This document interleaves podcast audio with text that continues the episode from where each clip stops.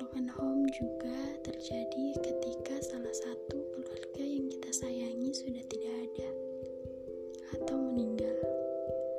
Dan broken home juga bisa terjadi di keluarga yang utuh karena suasana di dalam rumah yang membuat diri kita tidak nyaman. Sebelum lebih mendalam, gimana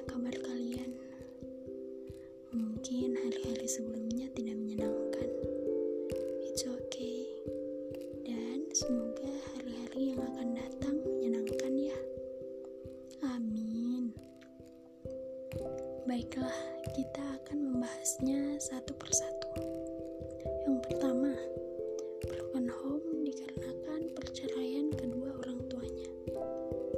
Perceraian menjadi faktor utama yang membuat kondisi rumah tangga dikategorikan sebagai broken home. Perpisahan suami meninggalkan luka yang mendalam untuk anak-anaknya.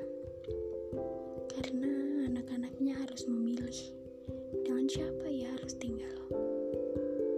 Bersama ibunya atau ayahnya.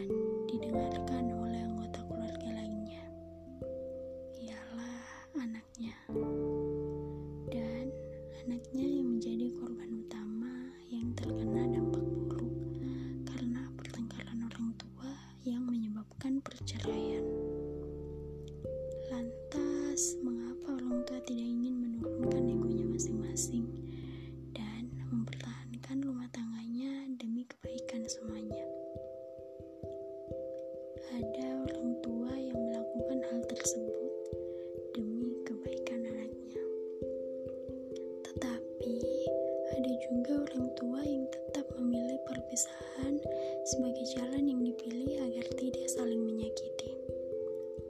Tapi, bagaimana dengan dampak buruk yang akan dialami anak tersebut? Solusinya bagaimana?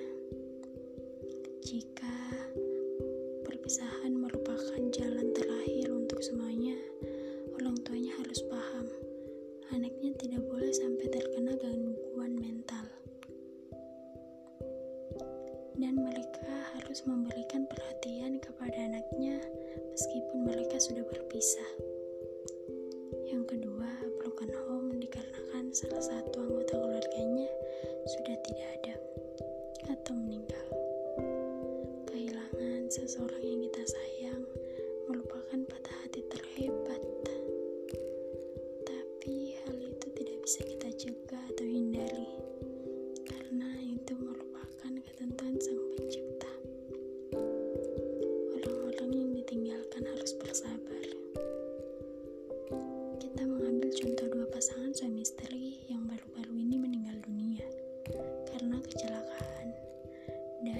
harus meninggalkan anaknya sejak dini.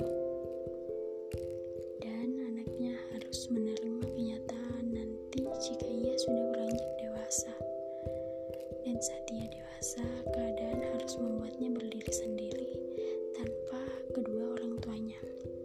Tetapi keluarganya akan tetap ada untuk mendampinginya. Yang ketiga, broken home karena suasana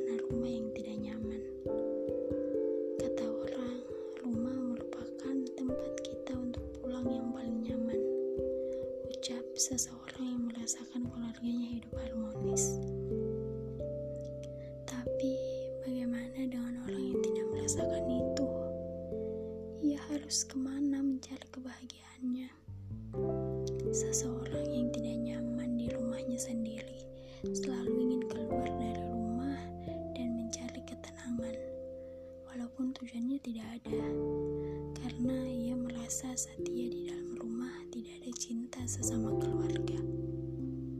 Semuanya asik dengan dunianya masing-masing. Dan ini juga merupakan dampak yang buruk untuk seseorang. Jadi, broken home merupakan rumah tanpa cinta, bukan rumah tanpa orang tua yang lengkap. See you di podcast selanjutnya. Saya pamit. Wassalamualaikum